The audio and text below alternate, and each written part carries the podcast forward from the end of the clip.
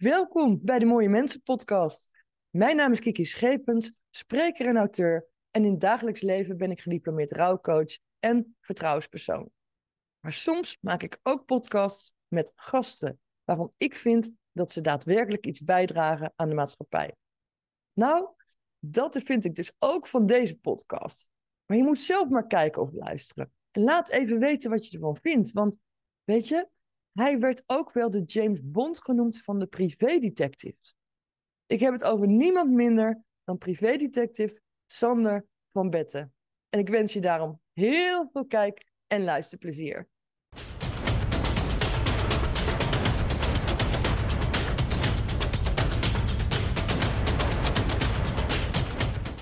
Welkom bij de Mooie Mensen podcast, Sander van Betten. Hi, Kiki. Leuk je te zien. Uh, fijn dat je te gast wilt zijn.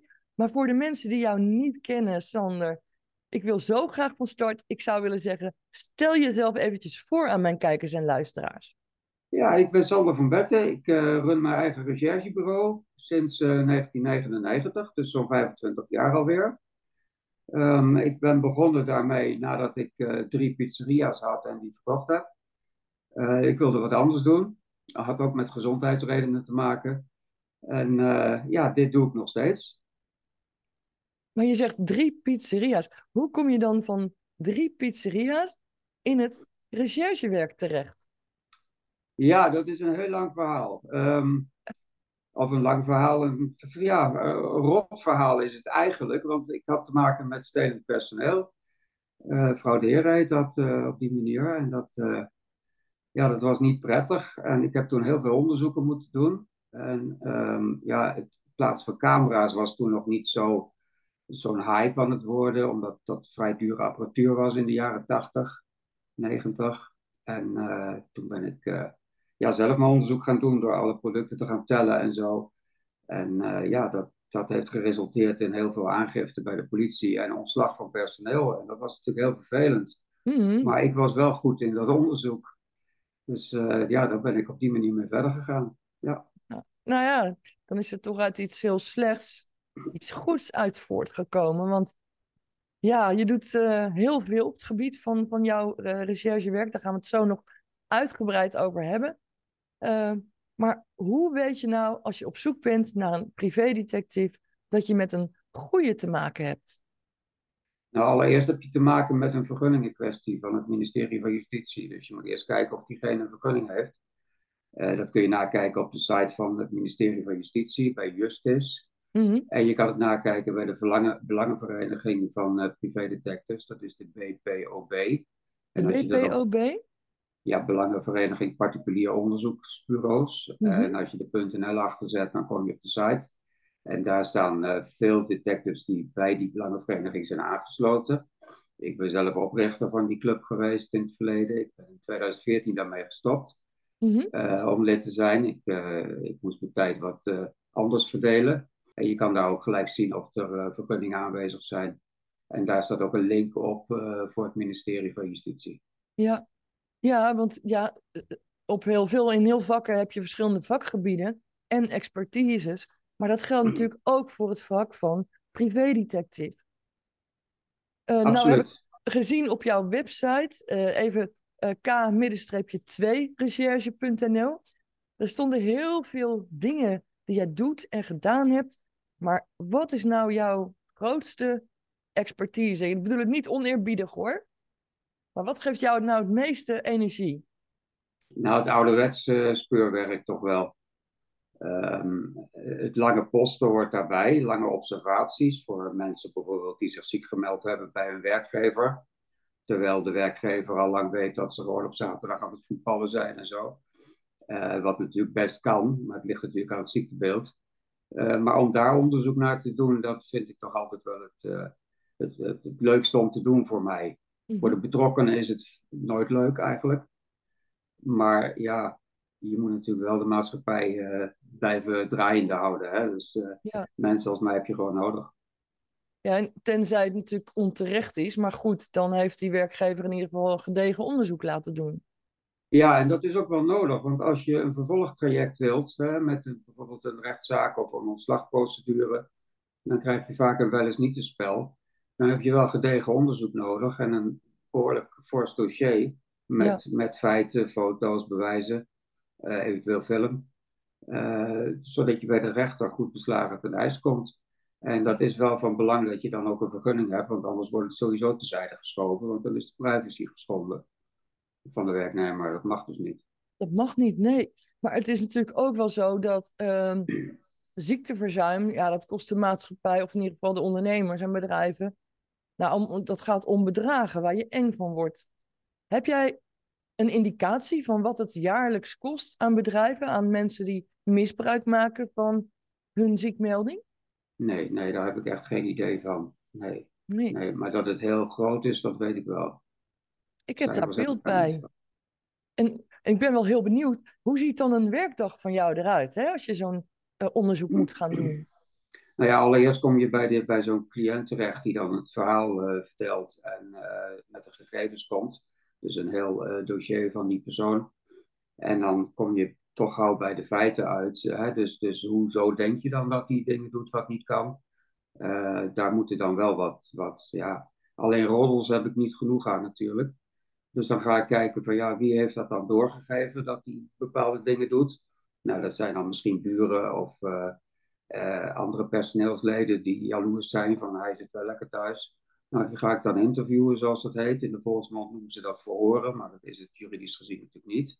Mm -hmm. dan ga ik met al die mensen in gesprek. En dan ga ik de cirkel kleiner maken. En dan ga ik langzaam maar zeker naar zo'n persoon in zijn omgeving. Uh, je hebt natuurlijk dan wel een soort ritme. Kijk, als hij voetbalt op zaterdag, om maar wat te noemen, dan, dan ga je natuurlijk op zaterdag. Je gaat daar vrij vroeg al staan, in de buurt van zo'n woning, om te kijken wat er gebeurt, waar diegene naartoe gaat. Je moet altijd wel rekening mee houden dat het proportioneel moet zijn. Uh, je kan dus niet 24 uur per dag daar camera's plaatsen en er zelf gaan staan. Dat is niet proportioneel ten opzichte van het, het delict, zeg maar. Hm. Dus je moet daar altijd rekening mee houden. Ja, dan sta je daar soms een dag, eh, soms meerdere dagen en dan een paar weken niet en dan weer. En dan bouw je op die manier een dossier op. Ja. En je zegt camera's plaatsen. Mag je zomaar camera's plaatsen? Nou, op de openbare weg officieel niet. Uh, er, zijn, er zijn collega's die dat wel doen. Dat zijn meestal collega's uh, zonder vergunning, dus de illegale detectives. Uh, die bieden dat wel aan. Dan huren ze een auto, die zetten ze ergens neer en die hangen ze vol met camera's, zodat zo'n woning in de gaten gehouden kan worden. Mm uh, dat zijn ook de mensen die uh, trezels plaatsen onder auto's, wat natuurlijk absoluut ook niet mag. ja, dat zijn allemaal dingen die gebeuren wel.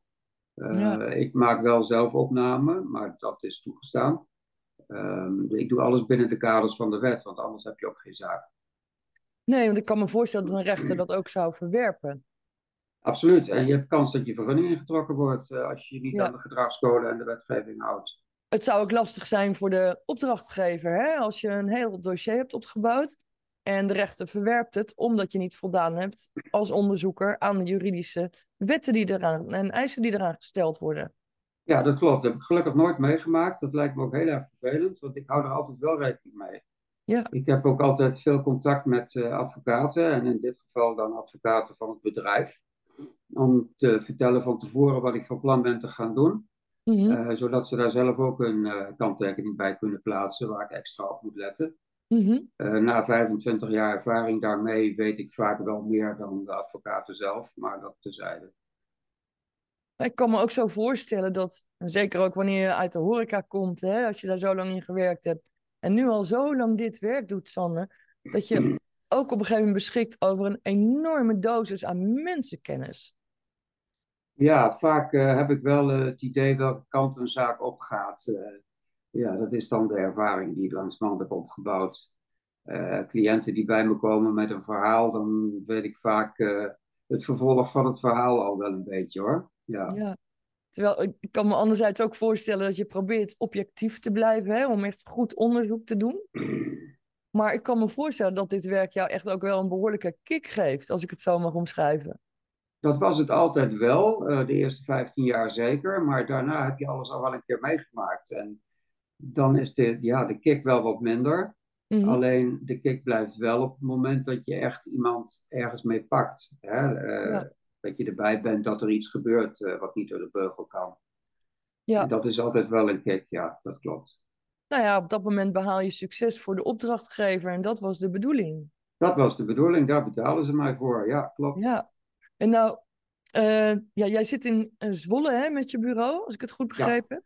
Ehm, kunnen mensen jou uit heel het land of heel de wereld inhuren? Of, ja, Ja, in principe wel. Ehm, ik, eh, ik kies wel de krenten uit de pap tegenwoordig. Ik vind dat met mijn expertise en eh, mijn ruime ervaring op allerlei gebieden, eh, dat ik gewoon zelf de keus wel houd voor mijzelf om zaken aan te nemen of niet. Of Mhm. door te sturen naar collega's. mhm, Ehm, ik heb ja, onderzoeken gehad van Hongarije tot Curaçao, waar ik ook ter plaatse dus onderzoek moest doen. Eh, onderzoeken België, Duitsland, Frankrijk. Ik ben wel eh, de wereld over geweest voor onderzoeken, dat klopt. Eh, dat waren wel opdrachtgevers vanuit Nederland. Ehm, ja, maar dat gebeurt, ja. jee. Maar goed, als je nou bijvoorbeeld een integriteitsonderzoek moet doen, hè, want ja, daar heb ik natuurlijk in mijn werk als vertrouwenspersoon af en toe mee te maken. Hoe gaat dat in zijn werk? Want dat is ook behoorlijk, ja, je moet zo secuur zijn. Kun je daar wat over vertellen? Nou ja, integriteitsonderzoek is natuurlijk een heel ruim begrip. Het gaat er wel om van wat is het doel van het onderzoek? Is het om iemand aan te nemen op een bepaalde functie? Of is het iemand die misschien wel strafbare feiten gedaan heeft? Het gaat, en mag de persoon erbij betrokken raken? Kan ik de persoon zelf interviewen? Dat is natuurlijk wel een heel belangrijk gegeven, want als dat niet mag, dan moet je de cirkel eerst zo ruim mogelijk maken, voordat je dichterbij komt bij de persoon zelf. Die mag het dus niet weten dan. Nee. En dat is natuurlijk wel een cruciaal verschil. Mag hij het wel weten of niet? En als hij het eh, eh, niet mag weten, dan kun je niet zijn beste vrienden en buren gaan benaderen. Dan moet je de afstand groter houden. Dat is wel cruciaal, ja. En, maar als je nou op een casus zit, hè, Sander, ehm, ben je dan ook dagen achter elkaar met één zaak bezig? Of laat je daar wat dagen tussen? Of ja, Ja, kan... nou als je dan weer terugkomt op bijvoorbeeld die, die onrechtmatig ziekteverzuimcontroles, eh, daar zit vaak wel tijd tussen. Eh, dat is vaak een onderzoek van een week of drie, vier. Mhm, En soms een paar dagen achter elkaar, dan weer eh, een paar dagen niet, dan eens een keer een week niet, dan een week achter elkaar. Dan op bepaalde tijden, dan twee uur per dag, dan zes uur per dag. mhm, Dus dat is heel wisselend en dat heeft te maken met dat het niet altijd nodig is om daar continu te zijn. Mhm. En het heeft te maken met de privacy-gedragscode, waar je ook mee te maken hebt. Dat je dus de proportionaliteit eh, in ogen moet houden. mhm. Eh, dus, dus ja, dat is heel wisselend. Ja. En het hangt ook per zaak af, eh, wat voor zaken je doet. En zijn er nou branches waarin het extra veel voorkomt? Of mag je daar niets over zeggen? En ja, ik mag alles zeggen, zolang ik geen namen noem en Nee. bedrijven. Ehm, eh, nou, mijn ervaring is toch wel eh, fabrieken. Eh, ik zit hier in een tapijtindustrieomgeving, mm Mhm. het noorden van Zwolle. Ehm, daar, daar doe ik vrij veel zaken voor. Grote tapijtindustriebedrijven. En daar zijn fabrieksmedewerkers die regelmatig eh, ja, toch wel thuis zitten, zeg maar. Hm. Dat gebeurt regelmatig. Dat is eh, in mijn geval zo. Hè. Voor collega's in andere gebieden ligt dat natuurlijk heel anders.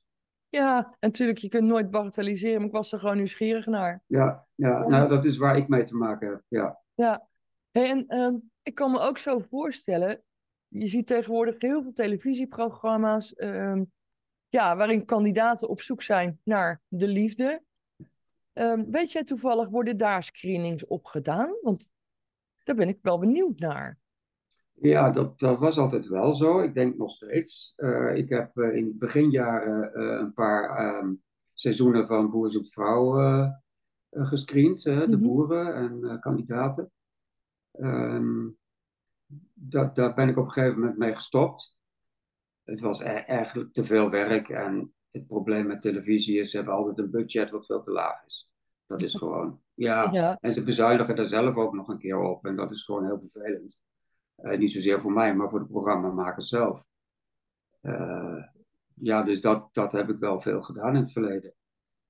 En, en waar wordt dan naar gekeken? Ja, ik heb, er wel, ik heb er wel een beeld bij, maar ik wil het ook niet voor je invullen. Ja, nou, eh, om een voorbeeld te noemen. Uh, vroeger was er een programma waar ze ook iemand, een vrouw zochten voor een, voor een man. Eh, in een programma. Ik weet de naam van het programma zo niet meer uit mijn hoofd. En dat is ook niet relevant om te noemen, denk ik. Maar dat was ook zo'n soort programma. Mhm. Dan zochten ze een vrouw voor een man dus. Die man was vrij populair in zijn omgeving. En zo bracht hij zichzelf ook. Hij had een behoorlijke functie ook. En deze man heb ik onderzoek naar moeten doen. En ik heb ze toen al gewaarschuwd, toen er al wat uitkwam, van dat het niet helemaal klopte. Van jongens, wacht er even mee, want er klopt iets niet. Mhm. En toen zeiden ze van ja, maar we zitten al halverwege de opnames van dat seizoen. Mhm. En toen werd er al gefilmd op een kasteel in Frankrijk Mhm. ehm, met die meneer. En toen zeiden ze van nou, we gokken het er wel op, maar maak je onderzoek maar wel af.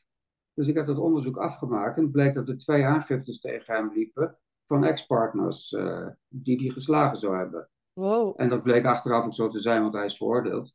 Mhm. En ja, dat is natuurlijk niet handig als je daar op tv een vrouw voor gaat zoeken.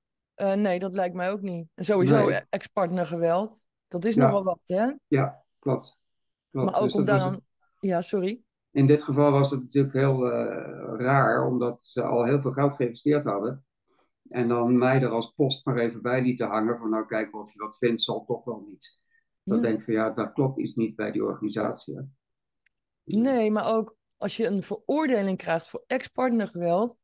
Kijk, dat is niet niks. Want het is al heel moeilijk om dat aan te tonen. Dus Ja. dan zou ik denken van ja, dan hadden ze jou beter aan kunnen houden. En eerst het onderzoek afronden. Hè, voordat je die opnames. Wat is er verder gebeurd? Zijn die opnames toen alsnog gestaakt? Nee, het is eh, uitgezonden. Mhm. En waar je op kon wachten is dat de bladen daarna kwamen met het hele verhaal. Zowel Ja. de story als de privé eh, en de weekend trouwens ook. Die hebben daar eh, heel wat bladen aan besteed. Mhm. eh, om te vertellen hoe die man, eh, wat er allemaal fout was. Het Ja. was een zaak van begin van deze eeuw, dus ik denk 2007 of 8 of zo. Ja. Nou moet je kijken wat een impact dat dan kan hebben, hè? Als je niet goed genoeg onderzoek doet of laat doen. Ja, ja, en dan heb je het nog niet eens over de programma's waar mensen live in beeld komen, want dat is helemaal lastig. Ja. Mensen die ze vastlijmen aan tafels en zo. Ja, Zoek van tevoren uit wie je in het publiek zet, of zoek van tevoren uit wie deel uitmaken van zo'n programma. Zodat je in elk geval kan tackelen dat, die, dat de kans kleiner is dat hij gekke dingen doet. ja. Want je hebt eh, mensen die lopen hele rare dingen te schreeuwen tegenwoordig op tv. Eh, behoorlijk. Dat kun je niet voorkomen, maar je kan wel kijken van ja, als iemand lid is van zo'n eh, rechtse of linkse organisatie die een beetje extreem doet, ja, dan kun je dat wel, dan kun je wel achterkomen. Zou je dat leuk vinden om te doen? Om dat erbij op te pakken? Ja, nou, ik, ik heb het wel eens gedaan. Ehm, maar wat ik al zei, die tv-programma's, die hebben altijd budgetten die meestal te laag zijn. En eh, ja, die vinden het niet interessant genoeg blijkbaar. En ja, iemand die zich aan een tafel vastlijmt, vinden ze nog wel leuk. Maar je had ook die eh, presentator eh, van de Graaf in het verleden, die op een gegeven moment een pistool in zijn programma kreeg. Dat er Hm. zelfs geschoten werd in dat programma, in de jaren tachtig was dat. Mhm. Maar dat kan ook. Ja, Ja. ja, dus ja. En als vertrouwenspersoon zou ik ook denken, wat je ook vindt van vastlijmen of niet. eh, maar moeten we dat soort dingen willen met z'n allen? Maar goed, dat is een vraag van mij. Je bedoelt het controleren van mensen. Nou ja, bepaalde uitzendingen. Het lijkt wel eens alsof heel veel gedaan wordt voor de kijkcijfers. Maar de vraag is, willen we juist niet gewoon, niet juist die sensatie, maar de echtheid, de authenticiteit van programma's. Ja, die mis ik wel eens. Maar ik dwaal nu een beetje af van ons onderwerp hoor. Ja, maar kwaliteit is wel belangrijk. En dat zie je niet overal terug, de kwaliteit in die programma's. Dat klopt. Ja, dat klopt. De kwaliteit is belangrijk en dat is, eh, vind ik soms wel eens ver te zoeken. Ja, Ja. ik erger me vooral de laatste tijd aan al die eh, praatprogramma's eh, die s'avonds laat worden uitgezonden. Het zijn allemaal dezelfde gasten, ze praten allemaal door elkaar. Ze hebben allemaal steeds extremere meningen, wat iedereen natuurlijk mag hebben. Maar daarmee proberen ze kijkcijfers te scoren. En dat gaat eh, ten koste van de gemiddelde kijker, lijkt mij, want die vinden Ja. het helemaal niet leuk. Nou ja, wat mij opvalt, Sander, even, we, we dwalen af, maar dat maakt helemaal niet uit. Want dat is juist het leuke van Ja, eh, het spontane van een podcast. Ehm, met alle respect, maar ga niet met een, een zanger of, eh, eh, eh, ja, weet ik veel, een verkoper. Ga praten over een oorlog die ergens woedt. Dan denk ik, schoenmaker, blijf bij je leest. ja, vind ik ook. Plus daarbij opgeteld dat jij zegt van, ja, er zitten heel veel dezelfde mensen. Ja, daarom maak ik me er altijd hard voor, voor meer vrouwen in de media. Want ik wil ook wel eens wat andere gezichten zien, zodat je meer die expertise naar boven krijgt en dat het op de inhoud gaat. Ja, maar dat wil niet altijd zeggen dat vrouwen daar uh, beter in zijn. Want als je kijkt naar die dame Koblenka, ik weet niet of ik die naam mag noemen, maar die zit ook vaak in praatprogramma's. En dat ging in het begin over Rusland en Oekraïne. Daar heeft ze best wel kijk op en verstand van, lijkt mij. Alleen op een gegeven moment praten ze inderdaad over een paar schoenen en over weet ik veel wat voor onzin waar ze zich in één keer uh, in specialiseerden. En dat ging mij te ver, want dat zag je ook op sociale media terug van zij weet overal wat van, denkt ze. en dat, ja, dat vond ik wel uh, ja, irritant eigenlijk. Ja, ik haak dan ook af hoor. En dan denk ik van ja, laat mensen zelf nadenken. Want niet alles wat iemand vindt, behoeft ook de waarheid te zijn. Nee, daarom. Andere meningen is prima, maar uh, onderbouw het dan. Ja, maar juist die waarheidsvinding, daar ben jij van. Ja, eh, dat opzicht wel, maar niet zozeer voor tv-programma's, hè? Nee, nee, nee, helder, helder. Al heb jij in het verleden uh, wel samengewerkt met iemand als Peter R. de Vries. Ja, met Peter had ik een goede band. Ik uh, heb uh, vanaf 2003 met hem samengewerkt, dus een hele lange tijd. Zeker. eigenlijk tot aan zijn, totdat hij vermoord werd, heb ik contact met hem gehad. Mm -hmm. um, hij stuurde regelmatig klanten door. Hij kwam regelmatig bij mij ook voor advies. En dat was ook wederzijds trouwens. Uh, ik had heel goed contact met Peter. Ja, het was geen goede vriend of zo hoor, zover gaat het niet. Maar ik had zakelijk goed contact met hem. En ook met Peter Schouten trouwens. Uh, mm -hmm. uh, ja, het was een hele gezellige tijd. Ja, ja wauw. Want het is dan wel, ik kan me voorstellen, ook al zeg je nou, het, het was geen hele goede vriend, maar dat je iemand als zakenrelatie, hè, waar je zo lang zaken mee hebt gedaan, alsnog kunt missen tot op de dag van vandaag. Ja, het was een hele, hele schok natuurlijk, zoals het voor heel Nederland eigenlijk was. Ja, um, uh, ja een hele onwerkelijke situatie was het. Ja, voor iedereen denk ik. Er ging zo'n shockgolf door heel Nederland heen. Ja, ik had de dagen daarvoor nog contact met hem gehad via, via WhatsApp. Uh... En, en, en wat kun je iets vertellen, wat deed je zoal voor hem en andersom? Nou, in het begin was het veel uh, voor dat programma wat hij destijds nog had. Mm -hmm. uh, veel, veel observaties en filmen. Veel uh, ja, verdachte filmen, zeg maar. Ja. In de verte wat ze zo al deden de hele dag. En dan met name filmen totdat Peter en Kees van Spek samen daar aankwamen ter plaatse. Zodat ik in de buurt was van die persoon, zodat die ook geïnterviewd kon worden. Ja, Wow. Uh, daar was ik soms dagen mee bezig hoor. En ik heb in die tijd ook wel eens een pistool tegen mijn hoofd gehad. Uh. Meen je niet? Ja, dat was uh, toch wel. Ja, het waren natuurlijk altijd wel criminelen waar Peter achteraan zat. En het was een zaak in, ik meen Eindhoven was dat. Daar heb ik dagenlang staan posten en op een gegeven moment had ik je had nog van die oude camera's waar je door het zoekertje ging kijken. En dat schermpje stond de zon op, dus daar kon ik niet veel door zien. Dus mhm. ik keek door het zoekertje, want ik dacht dat ik hem zag. En met dat ik door dat zoekertje kijk, zag ik hem niet meer en stond hij net naast mijn auto. En het raam was open omdat het heel heet was die dag. En uh, hij stond in één keer naast me en ik zag gelijk dat hij het was. En uh, ja, hij ging nogal tekeer en hij trok een pistool. En hij zegt, jij mij filmen en zo'n verhaal, grote bek.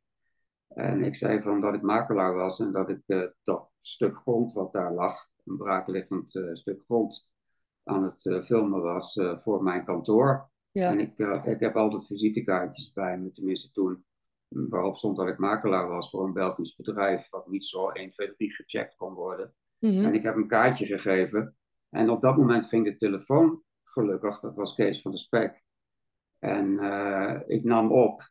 En ik zei, ja, ik kom er zo aan. Uh, dus ik, ik zei, nou, ik moet weg. Ik zat de auto en ik reed weg. Dus toen heb ik me eruit weten te redden. Uh, maar dat was wel een spannend verhaal, ja. Ja, dat geloof ik. Ja. Maar wat, wat doet het dan met je als je uh, de loop van een pistool op je gericht krijgt? Wat doet het daarna met je? Nou, eigenlijk niks. bij mij, heel raar misschien, maar ik sprak dus Kees gelijk daarna. En ik heb hem uitgelegd wat er gebeurde. En Kees zei gelijk van, kom maar gelijk door naar Hilversum en we kunnen hier praten, we kunnen dit en dat. Ik zei, nee, ik sta de hele dag op de post, ik ga naar huis. En ik ben, uh, ja, ik zat dus, wat ik zeg, in Eindhoven, ik moest naar Zwolle. Mhm. Uh, dus ik ben naar huis gegaan en de volgende morgen werd ik wakker en ik dacht, oh ja, dat was spannend gisteren. ja. ja.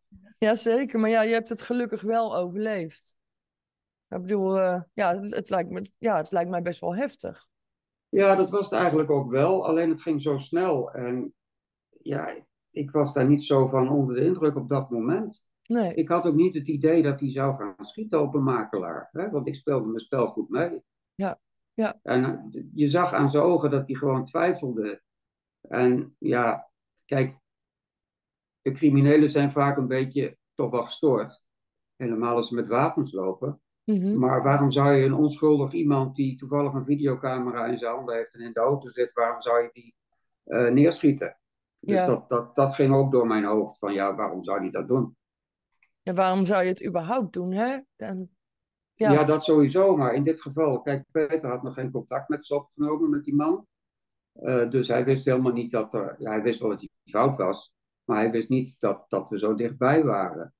Nee. Dus dat speelde allemaal in één keer door mijn hoofd. Dus ik dacht van nou, de hele logica is weg. Dus ik ga gewoon weg. Klaar. Ja. Nou, ik vind het toch knap. Maar je zegt ook van ja, dat waren soms best lange dagen. Maar die indruk had ik ook altijd, of heb ik altijd. En het is ook dat, dat eh, Peter de Vries en Kees van de Spek, dat die jongens gewoon echt hele lange dagen maakten, maken. Eh, dat er gaat zoveel onderzoekswerk en tijd in zitten. Ja, en dan moeten de beelden nog allemaal eh, kloppen. Ja. En, en, en achter elkaar geplakt worden en geknipt. En daar komt heel wat bij kijken. Ik ben wel eens bij Kees wezen kijken toen hij daarmee bezig was. Maar dat is echt een eh, laboratoriumwerk hoor, wat daar gebeurt. Dat geloof ik. En dat kun je ook niet allemaal in je eentje. Daar kan, daar kan ik me ook voorstellen dat je daar andere professionals bij haalt. Ja, daar hebben ze een hele redactie voor die dat allemaal doet. En de productie natuurlijk. En eh, ja, daar Ja. komt wel wat bij kijken. Ik heb daar Ja. zelf natuurlijk nooit echt iets mee te maken gehad. Omdat ik eh, buiten aan het werk was, zeg maar.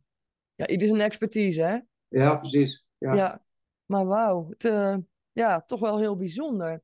Ehm nou heb ik ook begrepen dat jij een boek hebt geschreven. Eh Sander van Betten, privédetective, columns uit de praktijk. Ja, Ja. dat klopt. Dat is, dat is al een tijdje geleden. Dat was in 2007. Ehm, ik had dat, dat was toen een fysiek boek.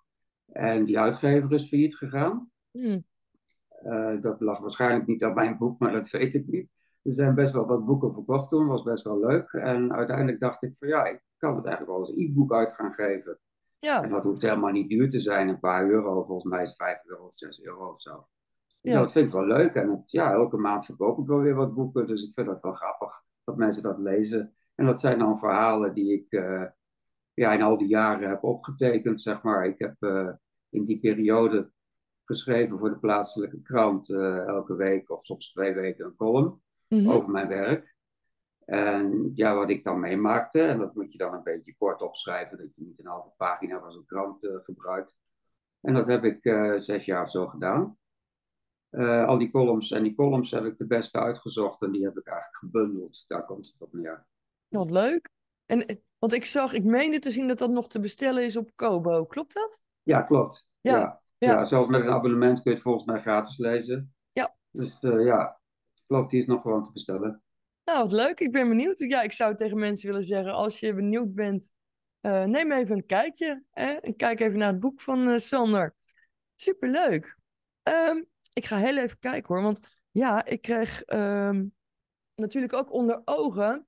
Maar ja, op het moment dat we deze podcast opnemen en tegen de tijd dat ik hem uitzend, eh, er is nu weer heel veel te doen om geluidsopname in de zaak eh Royce de Vries tegen, of tegen moet ik zeggen, Galit. Ehm, weet jij daar meer van dan wat wij op dit moment in de media zien? Nee, ik weet eh, intern daar niets van. Wat ik wel weet is dat Peter vaak gesprekken opnam. Dat is algemeen bekend. Mhm, Eh, dat wist ook iedereen die met hem in gesprek was. En dat is ook helemaal geen punt. Ik neem vaak ook telefoongesprekken bijvoorbeeld op. mhm, Ehm, je weet nooit waar het relevant voor is. En hij als journalist moest dat natuurlijk wel doen. Ehm, de grote vraag bij mij is eigenlijk, waar komen die bestanden nu vandaan? Want ik kan me niet voorstellen dat de familie van Peter die gelekt heeft. Want daar is geen belang. Nee. Ehm, dus hoe het AD daaraan komt, is mij een raadsel. Het moet eigenlijk onrechtmatig verkregen zijn, zou ik denken. Dat er iets gehackt is of zo. Of dat uh, het uit de telefoon van Peter gehaald is op de een of andere Mhm. manier. Mhm. Ik vind dat een heel raar verhaal en daar ben ik ook heel benieuwd naar hoe dat afloopt. En wat Ja. Khalid betreft, ja, het lijkt erop dat hij dus fout bezig is geweest eh, met Ja. omkoping, maar dat moet ook allemaal nog maar blijken. Het kan ook grootspraak zijn geweest. Ja. Ehm, ja, het is afwachten. Ja, we weten het niet, hè? Nee, Ik vind eh, wel de vraag inderdaad ook interessant. eh, ho- hoe is het Algemeen Dagblad aan die bestanden gekomen? Dat vind ik een hele interessante vraag. Maar ja, eigenlijk is dat eh, de belangrijkste vraag op dit moment. Ja, op dit moment. Kijk, dat, dat advocaten nu en dan de fout ingaan, dat, dat, dat gebeurt. Dat gebeurt in elke beroepsgroep. Mhm. Eh, dat gebeurt bij de detectives ook. Dat gebeurt bij, bij CEO van Albert Heijn waarschijnlijk ook. Dat gebeurt overal wel een keer dat iemand fout gaat. Mhm. Eh, advocaten zijn er iets van 17.000 in Nederland. Eh, daar heb je de deken voor die dat in de gaten houdt, dat het allemaal volgens de regels gebeurt. Ja, En dat gebeurt niet altijd volgens de regels. En die advocaten worden bestraft. Op wat voor manier dan ook. En dat zal bij Khalid ook gebeuren of gebeurd zijn. mhm. Eh, dat moeten we afwachten. ja. Eerst het onderzoek afwachten. Ja, Ja. ja. En wat jij zegt, tuurlijk, fouten maken is menselijk. Alleen vind ik dan zelf nog altijd, het ligt er nogal aan. Kijk, als jij een arts bent en je maakt een fout, een medische fout, kan dat natuurlijk nog veel verstrekkendere gevolgen hebben dan wanneer jij bijvoorbeeld in een supermarkt werkt, werkt en je prijst iets verkeerd. Weet je?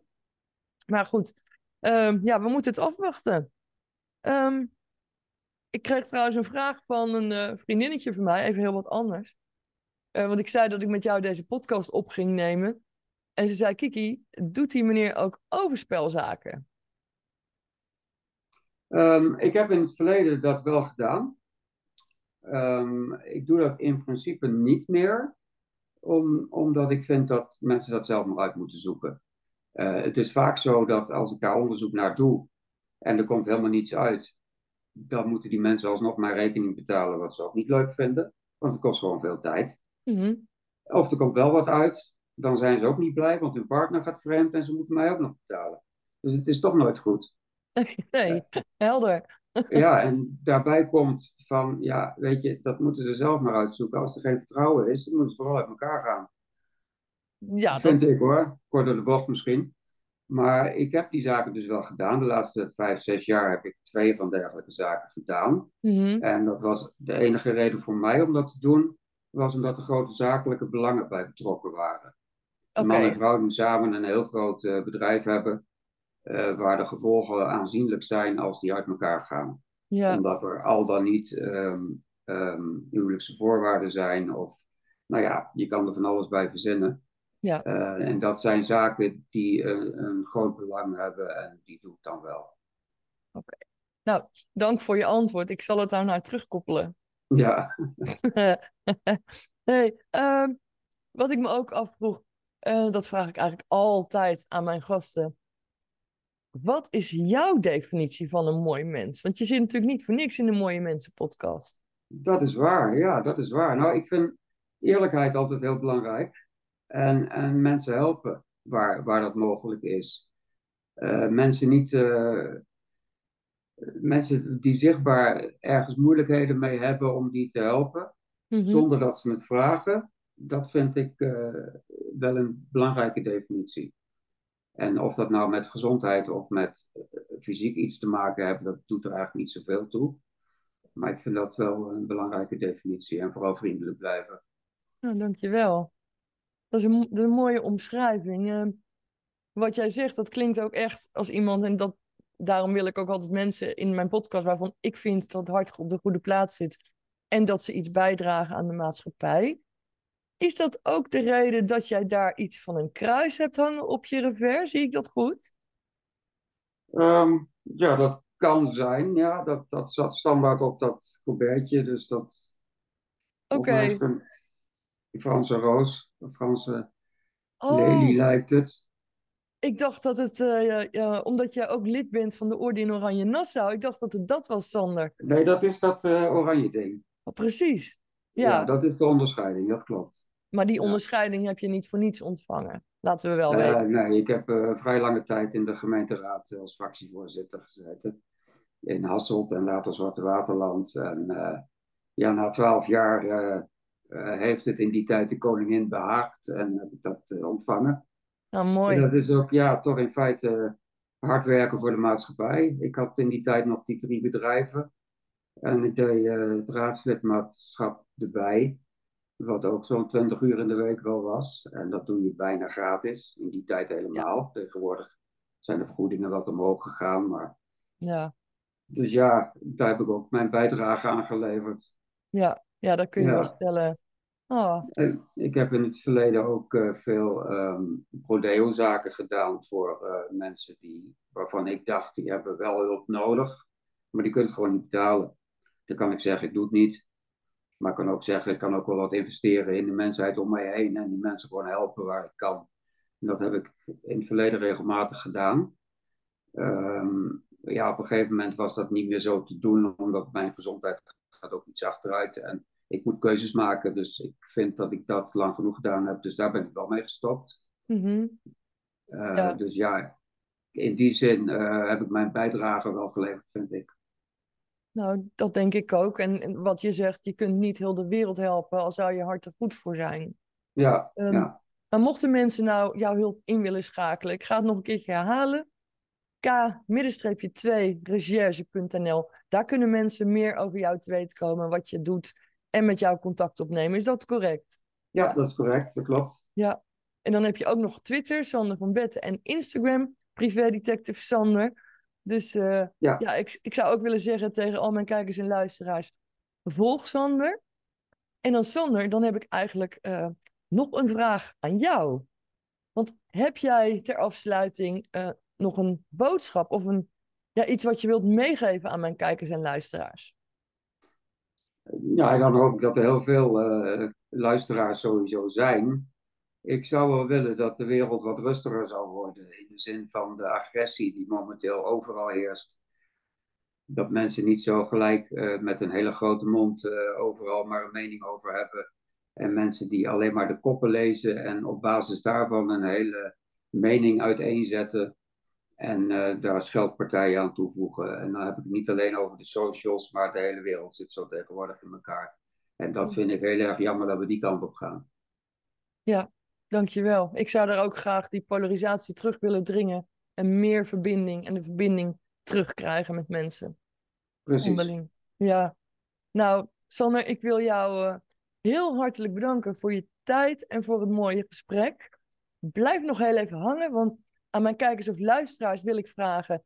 Als je nog geen abonnee bent, abonneer je op mijn podcast. Laat even weten wat je ervan vindt. En uh, ja, stay tuned. En Sander, nogmaals bedankt. Ik wens jou het allerbeste. Uh, ja, en ik ga zelf ook even je boek opzoeken via Kobo. Graag gedaan, dankjewel. Oké, okay. en tot de volgende keer. Dankjewel. Dag Kiki. Oké, okay, bye bye.